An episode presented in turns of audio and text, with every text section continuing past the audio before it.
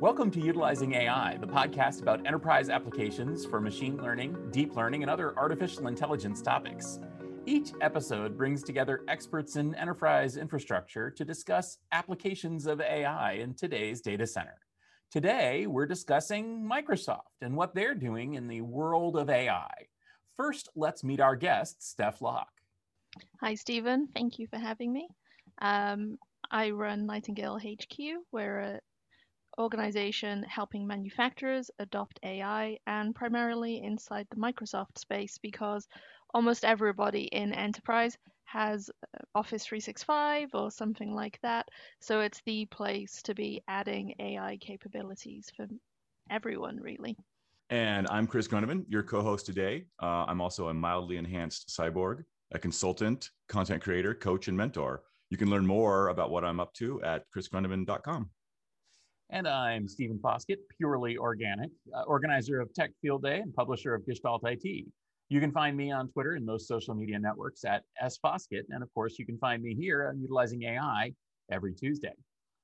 As Steph mentioned, uh, Microsoft's ecosystem has certainly been a major player in enterprise IT for decades.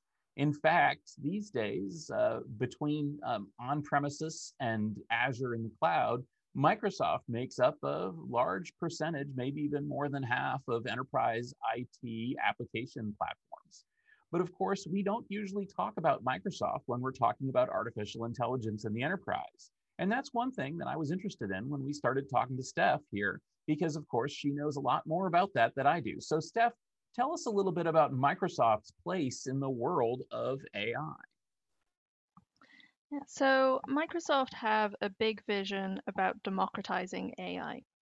Um, and uh, you, you can actually see this in place right now with a lot of things that you might be using since COVID hit. The live captions inside Teams, uh, the autocomplete on your Word emails, uh, on, on your Outlook emails, and even the design ideas in PowerPoint automagically making your slides look great. So they're really as well as put as well as giving us as data scientists and AI engineers some really great capabilities in the cloud. One of the things that they're really focused on is making AI uh, highly utilized and efficient for day-to-day use by non-technical people it's really interesting to start talking about kind of those little enhancements that are here and there throughout the Microsoft ecosystem, just because I believe that you know a lot of AI, at least really well done AI, kind of goes unnoticed. Um, and I think that folks kind of fail to appreciate how much uh, model generation and inference and, and all, all the things is going on behind the scenes when you know those little helpful hints pop up. Uh, and it's definitely a long way uh, from the days of, of Clippy and uh, and now it's just kind of really seamless and, and integrated and, you're getting these enhancements put in um, so i wonder uh, from that i mean do, do people need to consciously be aware of this or is this something that really should stay in the background and just kind of enhance our, our workflows I try and encourage people to think about what is strategic to your business and what is an enabler of your business. So, your strategic pieces uh, for instance, in a manufacturer, might be the data specifically about your products and your factory floor and your setup, and having AI that you train specifically to solve that problem is much more strategic in nature than the kind of back office productivity and chatbots to help your suppliers get answers to questions sooner. So, really uh, quite happy with how Microsoft are trying to make that back office low like, horizontal capabilities piece very seamless uh, because it doesn't make sense to spend your rare data engineer, data scientist, and engineers and software devs putting these thi- making these things and putting them live when it doesn't align to your business goals. Yeah, I was kind of half joking uh, in the intro there where I said, you know, uh, I was a mildly enhanced cyborg, but it is something that I've been talking about for a long time, which is that, you know, e- even just simple tools, you know, forget about AI, but just things like Outlook um, and, and, you know, Note and, and, and a lot of these other products that are out there on the market uh, have been enhancing what I can do as an individual for a long, long time. And so I see this as kind of a continuation of that in a really interesting way, where these kind of, you know, personal digital assistants in a way, right? But but but in in specific niches and specific use cases, kind of popping up to help where they can, uh, is really interesting, right? And just I can imagine that there's got to be some productivity gains kind of across businesses, but but maybe across society at large as these things kind of roll out and become more and more part of what we do every day. Yeah, that's a really great point. And I think that uh, we're all mildly enhanced cyborgs, aren't we, Chris? Because, of course, all of us are using these digital assistants every day. And as Steph mentioned as well, uh, many of us are using AI driven components to applications without even knowing it. I mean, frankly, I didn't know that PowerPoint used AI. Um, I, and I imagine that there's probably lots of other instances within the Microsoft ecosystem of uh, sort of AI co-pilots that we don't even know about, right, Steph? Yeah, just yesterday I noticed that um, they're using computer vision on images and things that you put inside your OneDrive to surface the text in the images as part of your organizational search. So uh, SharePoint uh, is like it or, or hate it, depending on your kind of perspective. That knowledge sharing platform is really key to to most businesses because almost all of us using technology are knowledge workers in some way and a huge portion of our day is spent trying to find information from other parts of the business or even what you did 6 months ago I don't remember what past me did. I have to look it up. So the fact that we're getting search integrations that are using AI to extract data from pre- from things that we previously wouldn't be able to uh, get that info on is really useful and it's uh, actually get, getting made better with uh, some announcements that they're making at Microsoft Build, uh, which is the 25th to the 27th. So, in the past, when you're listening to this, uh, they're making some announcements about how they're going to be surfacing uh, your Azure Cognitive Search and your Dynamics 365, so your ERP and your CRM data and Salesforce and things, and actually making that more readily integrated and searchable across your organization um, inside your even your Windows search bar. And the great thing about that is that hooks into things like Cortana, so you can now do the speech to text to be uh, to be able to ask questions of things like your business data to ask Cortana, how many sales did I make yesterday? and get that answer through the combined data sets inside your Power BI, your Salesforce, and your online capabilities, and get that immediately. So the the productivity gain that we can be getting through just that seamless AI under the hood is phenomenal for us. I was going to ask um, again, since you're more familiar with this, apart from sort of these search functions, are there specific uh, AI tools or workspaces available within the Microsoft world uh, beyond uh, search? Yeah, so inside the even at the kind of business user, non-developer space, uh, Microsoft inside their Power Platform suite have their AI Builder capability, which integrates a lot of their um, computer vision, natural language processing, and uh, speech capabilities so that people can build things like uh, accounts payable invoice processing. They can build their own chatbots to uh, answer questions and perform processes, and even in uh, be able to uh, OCR text from things like forms and stuff and be able to turn that into business meaning. So th- there's a lot at the kind of non-developer level, and then inside the kind of more AI engineer, data scientist capabilities.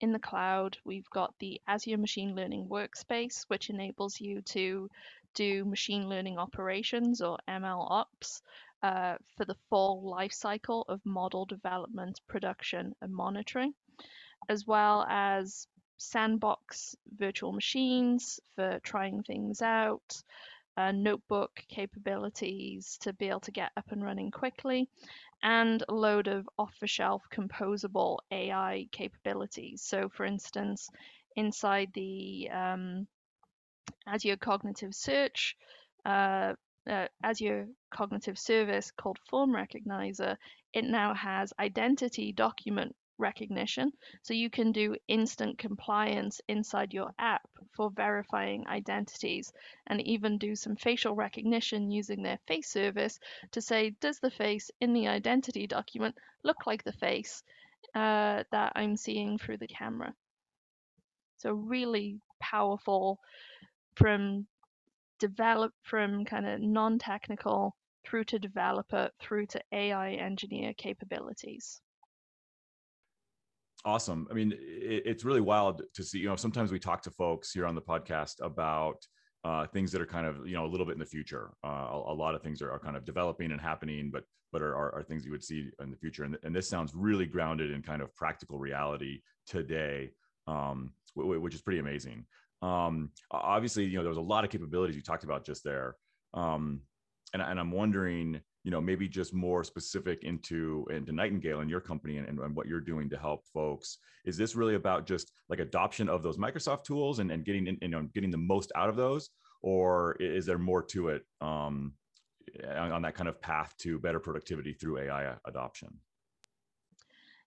It is very mission driven for me for uh, particularly manufacturers here in Wales, they're often a little bit behind the time. So we we kind of think of finance being a decade or two behind in tech in some areas. Manufacturers are very further behind in um,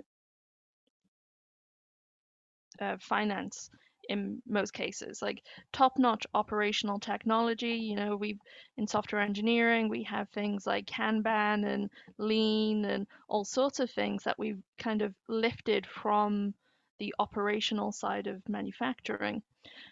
But there's not been a lot of uh, widespread software adoption inside manufacturers. So they need uh, to start in, increasing their operating margins by decreasing their overheads. And that's things like reducing downtime on uh, of machines. You know, we can use machine learning to identify before there's a problem when there's likely to be one and schedule downtime for a quiet period. And uh, things like logistics, transport is their second largest cost uh, and kind of managing goods. If we can help them optimize that so that they reduce how much stock they hold, how much they transfer uh, from their suppliers and to their customers, and there's just huge amounts of gains that manufacturers can benefit from. Um, and I started looking at ways that we the what is the right approach for somebody who might not even be in the cloud as an organization, who have staff who are excellent at their jobs but have been usually doing it for 15, 20 years in the same way. What is the right approach to get that business getting those gains from software? And the answer isn't a data scientist and a big IT team. That just is a huge amount of investment that doesn't really gain traction.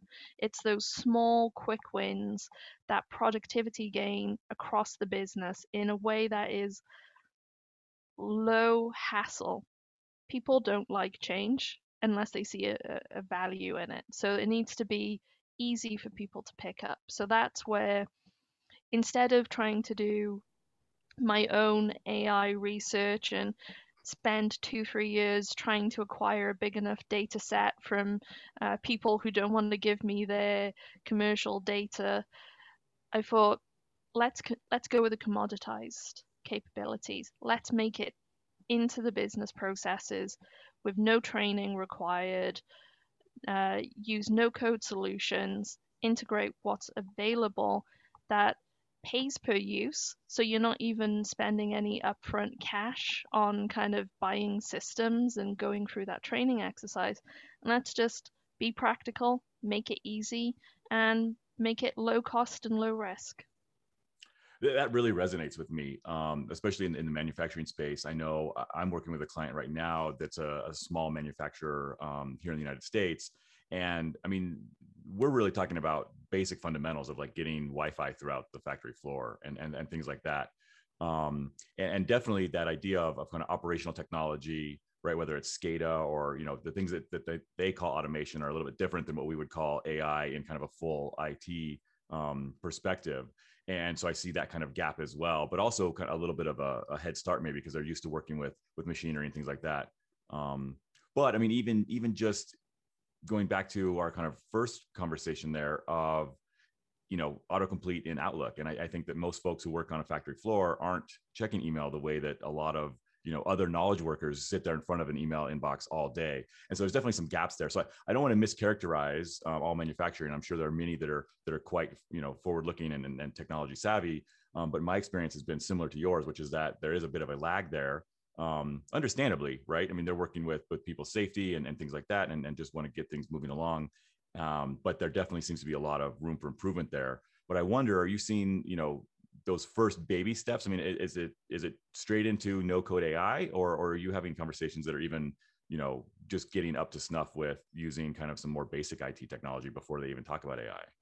Yeah, we speak to a spectrum of organizations. So I was speaking to a steel global steel manufacturer and they're doing data science projects throughout the year. They they're um, they're doing predictive maintenance. They're trialing now augmented reality to help people on the factory floor get help uh, and advice, looking at how they can revolutionize field services. And it was great because the top ten kind of pain points of manufacturers they were solidly working towards. So there's some real great innovative leaders out there in manufacturing.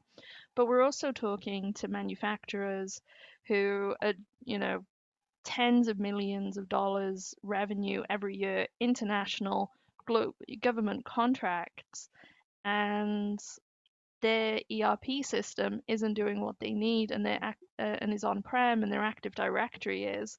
So as what as we're helping them see the merits of some of these AI capabilities, we're also doing that cloud adoption piece.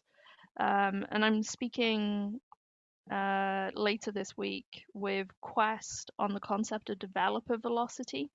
So, um, how do we, organizations whose tech teams work faster and smarter breed more innovation, more customer focus. It's all highly correlated. But organizations that can move safely and quickly outperform those who don't by like five times more annual growth. And one of the key parts of that, of course, are as we kind of usually work inside a DevOps thing, the whole people, processes, then tools piece organizational things like talent management and product management capability have a really big, significant impact on how fast you can go. Tools are one of those things, and cloud adoption is really high up there as well if you want to go fast, you need to be doing platform as a service, not just infrastructure as a service, because you need more time to build new features, try new things. And you can't do that if you're worrying about your backups and stuff. Yeah, it does seem like these are the directions that a lot of AI applications are heading. I mean, Chris and I have spent some time here on the podcast previously uh, outside the Microsoft ecosystem, talking to various players who are trying to develop, as you said, no code uh, AI implementations and AI platforms and you know all sorts of ways of accelerating the adoption of this technology.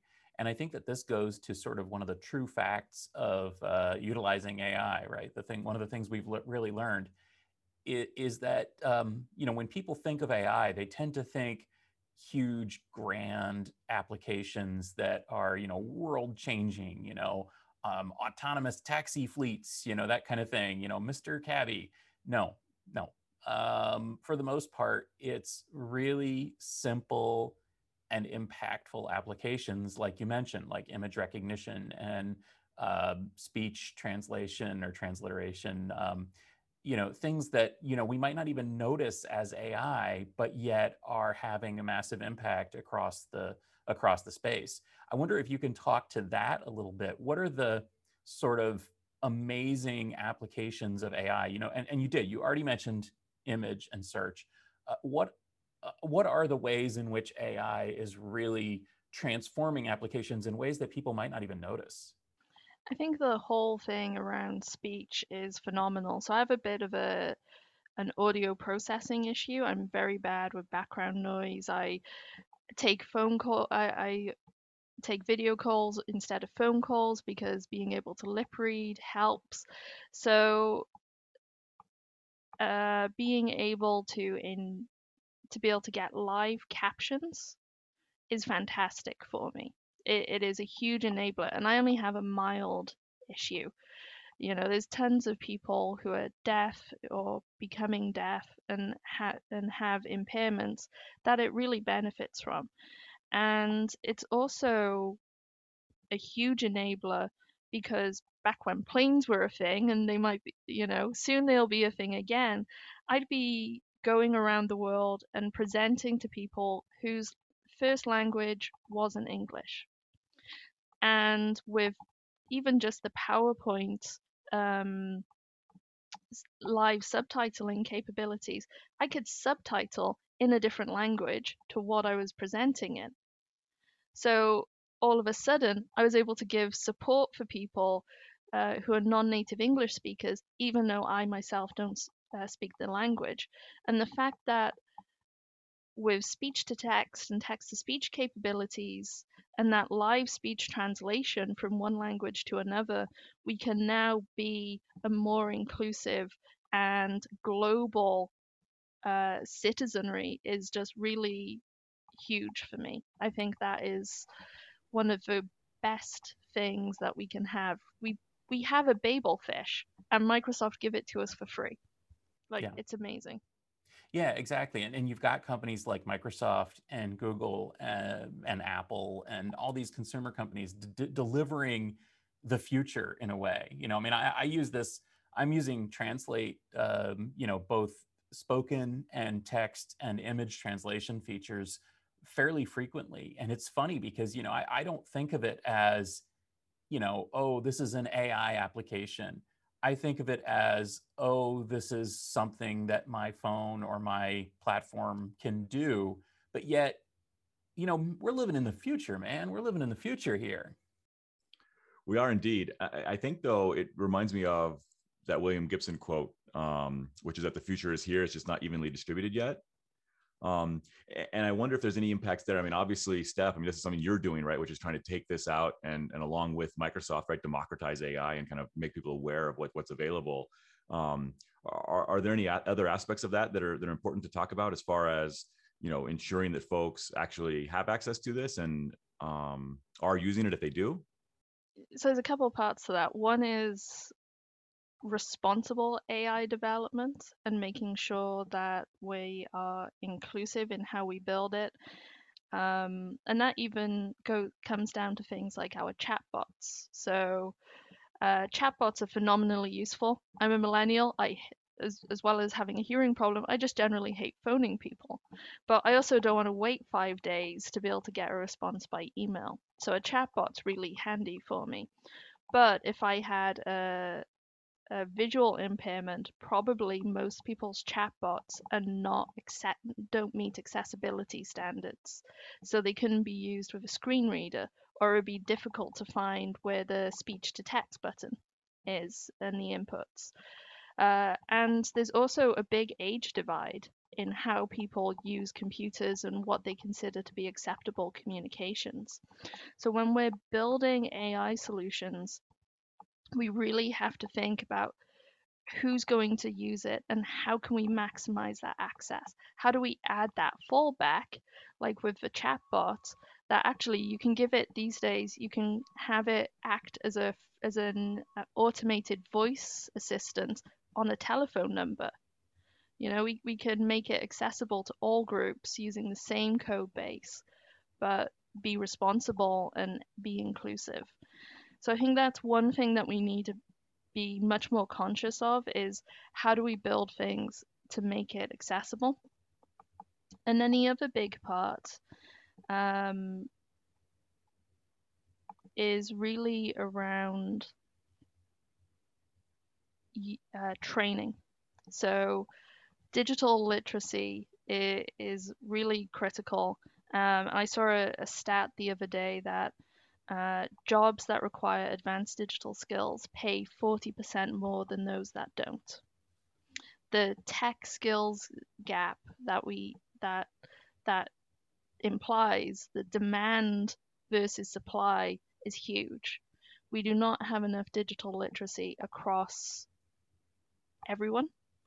Uh, I even find it really interesting with uh, like my niece and young people that we interview uh, who are considered digital natives that actually they lack things like an understanding about emails and passwords and things because they're they uh, and HTML and stuff because they've been they've grown up in this world of the app and the Facebook login uh, and that kind of whole connected off experience.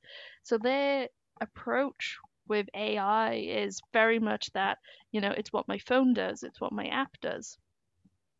Uh, but they they don't have as much of the savviness around the privacy and the security concerns that a lot of older people will be thinking about. Um, so training and, and, improving how we approach things and how we understand things is really critical. Um, and it's a big part of what I try and do. So I try and make knowledge as accessible and cheap to acquire as possible. So I think I worked out. Um, I've delivered on on the attendee side more than uh, 50,000 free hours of training over the past like five years. So that's 50,000 hours of professional development. And one of the things that I've been trying to do more recently is not just do that for the tech community, which I still have a strong passion for, but start doing that for the SME, uh, small medium enterprise, um, and business community to really try and grow that awareness that you need to be trained up at an executive level for this to be successful across your organization, but that you need a broader data and digital literacy campaign across the business. Otherwise, people can't identify potential areas of improvement and deliver that for themselves so that um, they have autonomy and agency inside the productivity gains uh, instead of it just being pushed on them one of the things that you mentioned there, I think, is really important, and that is the whole aspect of um, dem- democratization of technology and the fact that different people in different situations, whether it's different age groups or different cultures, uh, approach technology in different ways. And one of the challenges I think that happens when people are developing technology is that they approach it from their, um, you know, the native mindset that they're in. So as you mentioned, um, you know, uh, a company that that is predominantly a web-based, browser-based kind of company is going to develop web-based, browser-based applications that might be inscrutable to uh, Gen Z. And similarly, a company that is, uh, you know, composed of Silicon Valley, you know, app-centric people might roll out AI as an app that might be inaccessible or uh, just just challenging to people who uh, are not used to using smartphones or tablets. And you know certainly there's also the challenge of uh, bias but as we've mentioned before a lot of of of the challenges the problems of of bias in uh, machine learning models aren't down to like radical prejudice. It's simply down to the environment that the people live in and the data sets that they use to train their systems. If you train a system only with Silicon Valley people, it's going to work great for Silicon Valley people, but it might really not work in China um, because it's a, a completely different computing and user environment there. How do you think the industry can overcome this apart from maybe opening development centers and getting product managers and project managers from uh, different parts of the world and different socioeconomic status, different age, different cultural backgrounds? I mean, how can we actually approach this problem? Broader diversity is definitely a, an important component. But I think we can all start by just reflecting a bit more on the world and being curious about other people's experiences and learning some empathy. Um, and I've been going through this myself because uh, I've been a hiring manager for a long time, and I would throw out CVs if they had a typo in. Like, how can somebody with a word processor still get a typo these day and ages? But people with dyslexia and dyspraxia and other um, experiences may still get typos. So I was ditching their CV out of expediency when they're a software engineer. Their code wouldn't compile or would throw an error if they got a typo and they would fix it. Why was I removing them from the pipeline unnecessarily? And I was doing it because my experience was key to me. I needed it to be faster. I needed to get to interviews. I needed to hire because recruitment's expensive. But I wasn't being, ref- I, I didn't have that knowledge of why other people might make typos beyond just poor attention to detail. And I was doing people a disservice. So, learning about accessibility, learning about um, temporary and permanent impairments that impact human computer interactions, and understanding how different cultures work is really something we can all be doing.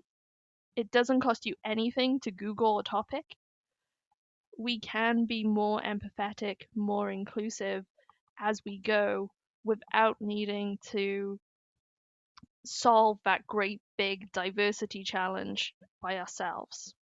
Just kind of leapfrogging back one step to the the training. I mean, one step. I mean, fifty thousand hours is, is really really impressive. And two, what it made me think about was a book I read, which I can't remember the name of right now, that just really talked about the idea that we've moved into a new age where being able to program is kind of the new literacy. And I think that applies to AI in a lot of ways where we need to move beyond kind of the opaque AI system just spitting out results and, and, and we act on them and really understand kind of what's going on there on a pretty broad basis, right? I mean, not everybody needs to be a data scientist, but um, it, it does feel like this is something that we really, as a, as a, as a global community, really need to understand a bit better to be able to shape the future that we want from it. Yeah, I think that's a great that's a great point, Chris, and I and I really really do agree, and I appreciate uh, bringing these things up here on the podcast. Um, we've actually gone a little longer than usual, so uh, before we we break, uh, let me just uh, dive in here with our traditional uh, end of the podcast questions. Uh, as a reminder to the audience, we love to ask our guests three questions that they are totally unprepared for, in order to catch them with some interesting insight. Uh, let's go ahead. Are you ready for this, Steph? Yep. All right. So here we go. And again, she hasn't been prepared, but I think she'll do a good job with these. So, uh, number one, uh, brand new question, first time. Um, can you think of an application for machine learning that has not yet been rolled out, but will have a major impact in the future? Excellent question. Uh oh, maybe this one's too challenging I'm, because it. yeah. I'm currently running through what we currently have, and so where AI is, we're slowly but sh- surely learning cognitive tasks. One of the the biggest challenges is that stronger induction, that being able to make conclusions from relatively few pieces of information. Um, and if we can start bridging that old school concept of expert system of rules and how things work and being able to map out processes and combine that with our ability to start learning from data very rapidly, I think we're going to have a way that businesses can scaffold processes and create new ways of interacting and providing people with information in a way that will really help improve everybody's experience and support things like compliance and stuff. So that's kind of almost bringing back the expert system isn't, but doing it right in a way that doesn't cause an AI winter, uh, I think will be a really a really useful area for us in future. I'm glad you mentioned that. I, I actually am a big fan of expert systems, and I'm disappointed by the fact that we're all focused on deep learning now. And uh, it seems like nobody's developing better and better expert system uh, approaches and kind of bringing in machine learning in there. So that's a great point. Um, all right, next thing, and maybe this one will be a slam dunk for you as well. Do you think it's possible to create a truly unbiased artificial intelligence? No. Every everyone and everything has a legacy. You know, no, no atoms and people are spontaneously created as much as we. Well, we might get there with fusion and things, but you know, we're still in a in a system where the past does kind of loosely predict the future. So the bias in our data, the bias in our approaches, there, there's steps that we can do to reduce the negative consequences of that bias, but we're always going to have bias in some form. And it's not always bad.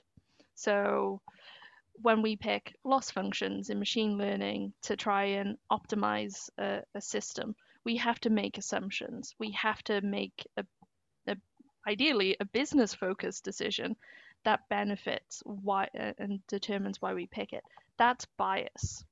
Even just that selection that optimizes for a business outcome is bias. And it's good bias. All right. And finally, uh, a little more fun. Uh, will we ever see a Hollywood style artificial mind like Mr. Data? Um, AI that passes the Turing test and uh, kind of can generally learn would be fantastic. Um, my biggest, well, we have the problem with abstracting, of building that, but I'm also quite concerned about the energy implications of how long it would take to, how much energy it would take to make that uh, trained capability and have it ongoing learning. So perhaps once we have a lot more in quantum computing and hopefully a bit more um, improved energy situations, we'll get to a generalized AI. But for now, I don't think it's a good goal for the planet. Interesting. I hadn't really thought of the energy implications. Thank you. Um, so thank you so much for joining us. Uh, really did enjoy this conversation. I think we could have gone on for another couple hours. Uh, maybe we will at uh, AI Field Day. Um, where can we follow uh, your thoughts on AI and computing generally? Uh, where can we connect with you? Sure. So I'm on Twitter uh, at the Steph Locke, and I'm regularly blogging on how we can commoditize AI, improve uh, a business's st- uh, alignment of AI to business strategy, make that a success, and specifically for manufacturers uh, at nightingalehq.ai. And I'm on LinkedIn as well. Search Stephanie Locke. Excellent. Thank you so much. We'll include those uh, links in the show notes. And uh, Chris, how about you? What are you working on lately? Yeah, uh, I'm doing a lot of uh, research analysis of the uh, networking and security space for GigaOM. Um, but everything I'm doing, you can find at uh, chrisgrundemann.com. And you can follow me on Twitter at Chris Grundemann, or let's have a conversation on LinkedIn as well. Excellent. And of course, uh, I'm Stephen Foskett. You can find me at S Foskett on most social media networks. You can find me right here every Tuesday for utilizing AI most Tuesdays uh, on the Gestalt IT on-premise IT Roundtable Promise uh, podcast, which I promise we're using correctly. And uh, also, you can find my writing at gestaltit.com. Uh, this week, uh, you will see Chris and Steph and I at AI Field Day. Uh, actually, that's last week when by the time you hear this episode, uh, just go to techfieldday.com and you'll see the recordings of all of those presentations. You can see the questions and comments from Chris, from Steph, and from the rest of the uh, AI Field Day panel. Uh, you can also find those videos online at youtube.com. And if you'd like to be a part of a future AI Field Day event or a Utilizing AI podcast, please just reach out uh, at S Foskett on Twitter. I'd love to hear from you. So thank you very much for listening to Utilizing AI. If you enjoyed this discussion, uh, eh, please do remember to subscribe, rate, and review, since that does help, no kidding. And uh, also, please do share this podcast with your friends It's uh, brought to you by gestaltit.com, your home for IT coverage from across the enterprise. For show notes and more episodes, go to utilizing AI.com or find us on Twitter at utilizing underscore AI. Thanks for joining us, and we'll see you next Tuesday.